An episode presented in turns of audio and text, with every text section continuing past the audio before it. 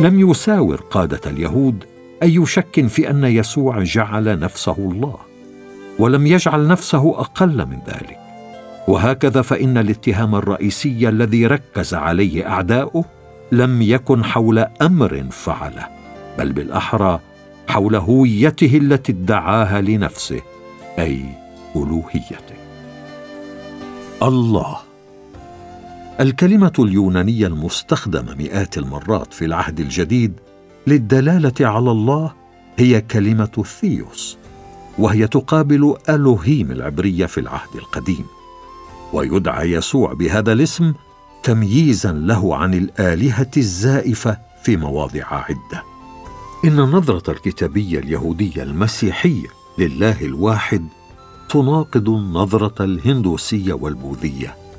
فالهندوسية تنظر إلى ذات الإنسان الحقيقية على أنها واحدة مع الحقيقة المطلقة. فمثلا ليست هنالك مشكلة أمام معظم رجال الدين الهندوسيين في أن يقولوا أنا الله وفي تعليم الآلاف من تابعيهم أن يقولوا الشيء نفسه. ومن الواضح أن الإنسان الذي يعتقد أنه داخليا لله بالفعل لا يحتاج إلى أن يطلب الله بالمعنى المسيحي لهذه الكلمة ولا إلى قبول مخلص شخصي. وهذا لا ينطبق على العهد الجديد في إطاره اليهودي التوحيدي الذي يرسم خطوطا واضحة فاصلة بين الله وخليقته. فمن الناحية الحضارية الثقافية ما كان يمكن أن يدعى يسوع باسم الله ما لم يكن معتبرا الله الوحيد. تثنية الإصحاح السادس الآية الرابعة. لأنه لا توجد آلهة أخرى حسب الاعتقاد اليهودي. كتب سي إس لويس تقول إحدى محاولات إنكار لاهوت المسيح بأن يسوع لم يقل في حقيقة الأمر كل هذه الأشياء عن نفسه لكن أتباعه بالغوا في القصة. وهكذا تطورت الأسطورة بأنه أطلق هذه التصريحات. يصعب علينا تصديق هذا التفسير لأن كل أتباعه كانوا يهودا أي أنهم انتموا للأمة التي تؤمن إيمانا مطلقا أكثر من أية أمة أخرى بأنه ليس هنالك إلا إله واحد وبأنه لا يمكن أن يوجد إله آخر. ومن الغريب جدا أن تظهر مثل هذه البدعة الشنيعة حول قائد ديني بين الشعب الوحيد الأقل احتمالا من بين كل الشعوب لارتكاب مثل هذه الغلطة. بل على العكس من ذلك فإننا نأخذ الانطباع ونحن نقرأ الإنجيل بأن احدا من أتباعه المباشرين أو حتى كتاب العهد الجديد لم يعتنق هذه العقيدة بسهولة اطلاقا.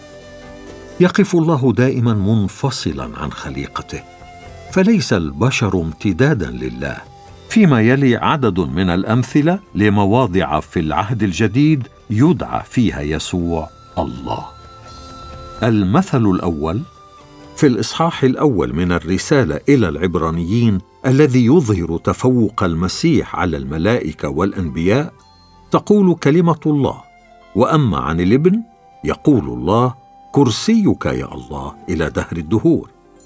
إن هذا الشاهد الكتابي عبرانيين الإصحاح الأول الآية الثامنة يستشهد استشهادا مباشرا بمزمور الخامس والأربعين الآية السادسة والسابعة حيث يقوم الله بمخاطبة الله الإبن وهي ترجمة صحيحة للنص اليوناني.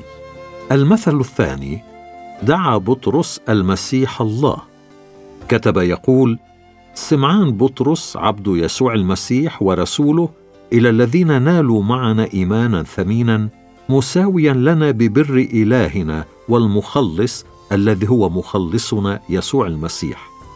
رسالة بطرس الثانية الإصحاح الأول الآية الأولى. واسم يسوع المسيح مستخدم هنا لغويا كبدل من الله والمخلص حسب النص اليوناني. ويمكن استخدام البدل في اللغة اليونانية كشرح لاسم سابق أو كمساو له. وهذا الاستخدام هو بحسب قاعدة جرانفيل شارب في اليونانية. أما حرف العطف واو أي και في اليونانية فيربط الاسمين بدون أي انفصام.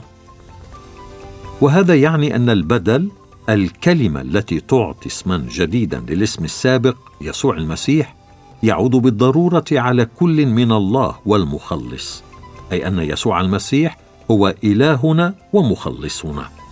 ويؤكد علماء قواعد اللغة اليونانية أن شخصا واحدا فقط هو المقصود بإلهنا والمخلص لا شخصين. يقول واينر شميدل في كتابه قواعد اللغة اليونانية في الصفحة المئة والثامنة والخمسين تفرض القواعد فرضا أن المقصود هو شخص واحد فقط. ويصرح اي تي روبرتسون في مؤلفه صور لفظية في العهد الجديد المجلد السادس في الصفحة المئة والسابعة والأربعين شخص واحد لا شخصان. قارن هذا مع ما يقوله ميلتون في مؤلفه قواعد العهد الجديد المجلد الثالث في الصفحة المئة والواحد والثمانين. ودانا ومانتي في كتابهما دليل قواعد اللغة اليونانية في الصفحة المئة والسابعة والأربعين. فهم يتفقون جميعا بأن يسوع المسيح هو الله والمخلص أي الله المخلص.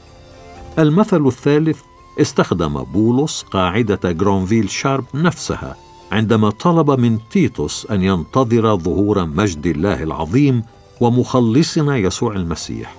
تيتوس الإصحاح الثاني الآية الثالثة عشر.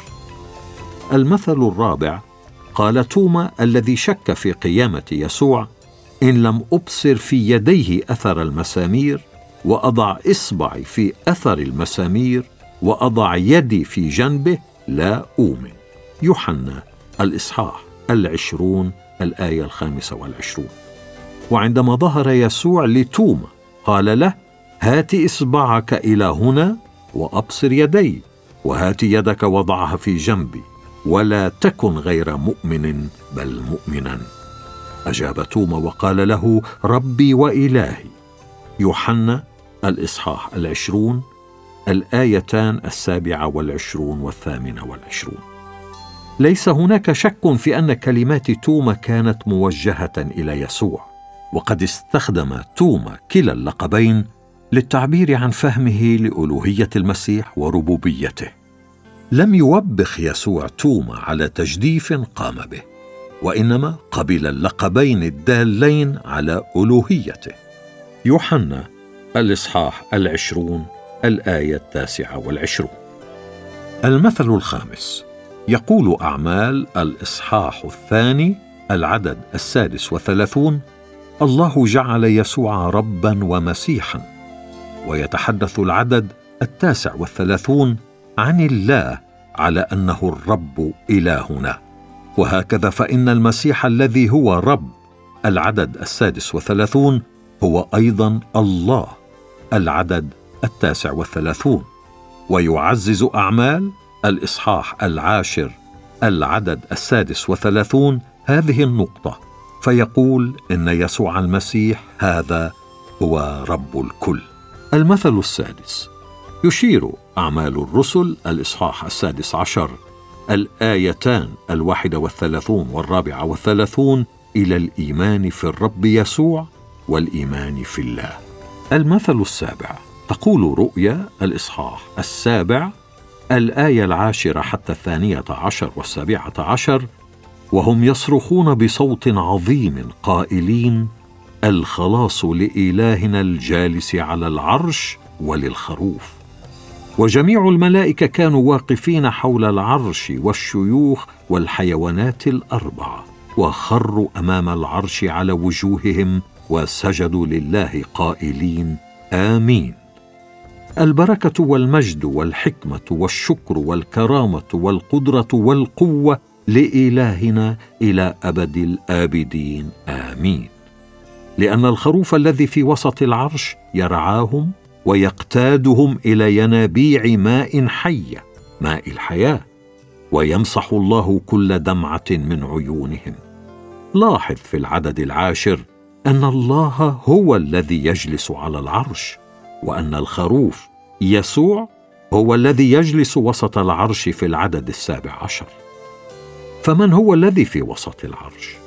فإذا قلنا إن يسوع يجلس في وسط العرش مع إنكارنا لألوهيته فإن معنى هذا أننا نجرد الله من مكانه الأبدي في السماء وهو موقف لا يمكن الدفاع عنه.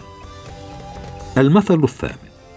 ويتحدث أعمال الرسل الإصحاح الثامن عشر الآية الخامسة والعشرون عن طريق الرب وهو الطريق نفسه. الموجود في العدد السادس والعشرين الذي يليه غير أن الكلمة المستخدمة في العدد السادس والعشرين في الأصل اليوناني هي الله. المثل التاسع هناك اسم آخر للمسيح المنتظر وهو عمانوئيل أشعيا الإصحاح السابع الآية الرابعة عشر. المترجم حرفيا الله معنا وينسب هذا اللقب بكل وضوح في متى الإصحاح الأول الآية الثالثة والعشرين إلى يسوع. هو ذا العذراء تحبل وتلد ابنا ويدعى عمانوئيل الذي تفسيره الله معنا. المثل العاشر. يقول أشعيا الإصحاح التاسع الآية السادسة لأنه يولد لنا ولد ونعطى ابنا وتكون الرياسة على كتفه ويدعى عجيبا مشيرا إلها قديرا أبا أبديا رئيس السلام. تشير هذه النبوءة المختصة بيسوع المسيا إلى أن أحد أسمائه سيكون الله القدير. وفي العبرية الجيبور وهو التعبير نفسه المستخدم عن يهوى في أشعيا الإصحاح العاشر الآية الواحدة والعشرين. وما نرمي إليه هو أن الروح القدس ميز يسوع بمثل هذه الأسماء. فلو لم يكن مقصودا لهذه الأسماء أن تعبر عن طبيعة الطفل المولود لكان ذلك خداعا. يعني تعبير هذا اسمه أن هذه هي طبيعته وهذا هو شخصه. لا هذا ما يعنيه اسمه دون أن يكون للطفل المولود الطبيعة التي يدل عليها هذا الاسم. وكما يقول هيربرت سي ليوبولد هذا هو نوع الطبيعة التي سيتمتع بها الطفل المولود فهو يدعى بهذه الأسماء لأنه في حقيقة الأمر يتمتع بالطبيعة نفسها التي يدل عليها اسمه. فإذا لم يكن يسوع هو الله القدير فلن يكون هو مشيرا عجيبا أو رئيس السلام. وإذا لم تكن هذه كلها تنطبق عليه فلماذا يدعى بها أصلا؟ لماذا يخبرنا عن معنى الاسم إن لم تكن له علاقة به؟ لكن المسيا المنتظر كما توضح بقية سفر أشعيا والعهد الجديد مشير عجيب ورئيس السلام كما ورد في أشعيا الإصحاح الثاني والأربعين. قارن زكريا الإصحاح التاسع الآية التاسعة والعاشرة وميخا الإصحاح الخامس الآية الرابعة. وهو أيضا الله القدير كما يبرهن العهد الجديد. يوحنا الإصحاح الأول الآية الأولى وطيطس الإصحاح الثاني الآية الثالثة عشر. المثل الحادي عشر. يقول يوحنا الإصحاح الأول الآية الأولى والرابعة عشر في البدء كان الكلمة. والكلمة كان عند الله وكان الكلمة الله والكلمة صار جسدا وحل بيننا. لا توجد فقرة أكثر شيوعا في الاستخدام أو أكثر إثارة للجدل حول ألوهية المسيح. من يوحنا الإصحاح الأول الآية الأولى. لا يوجد هناك شك في أن الكلمة تشير إلى يسوع لأن العدد الرابع عشر يقول والكلمة صار جسدا وحل بيننا.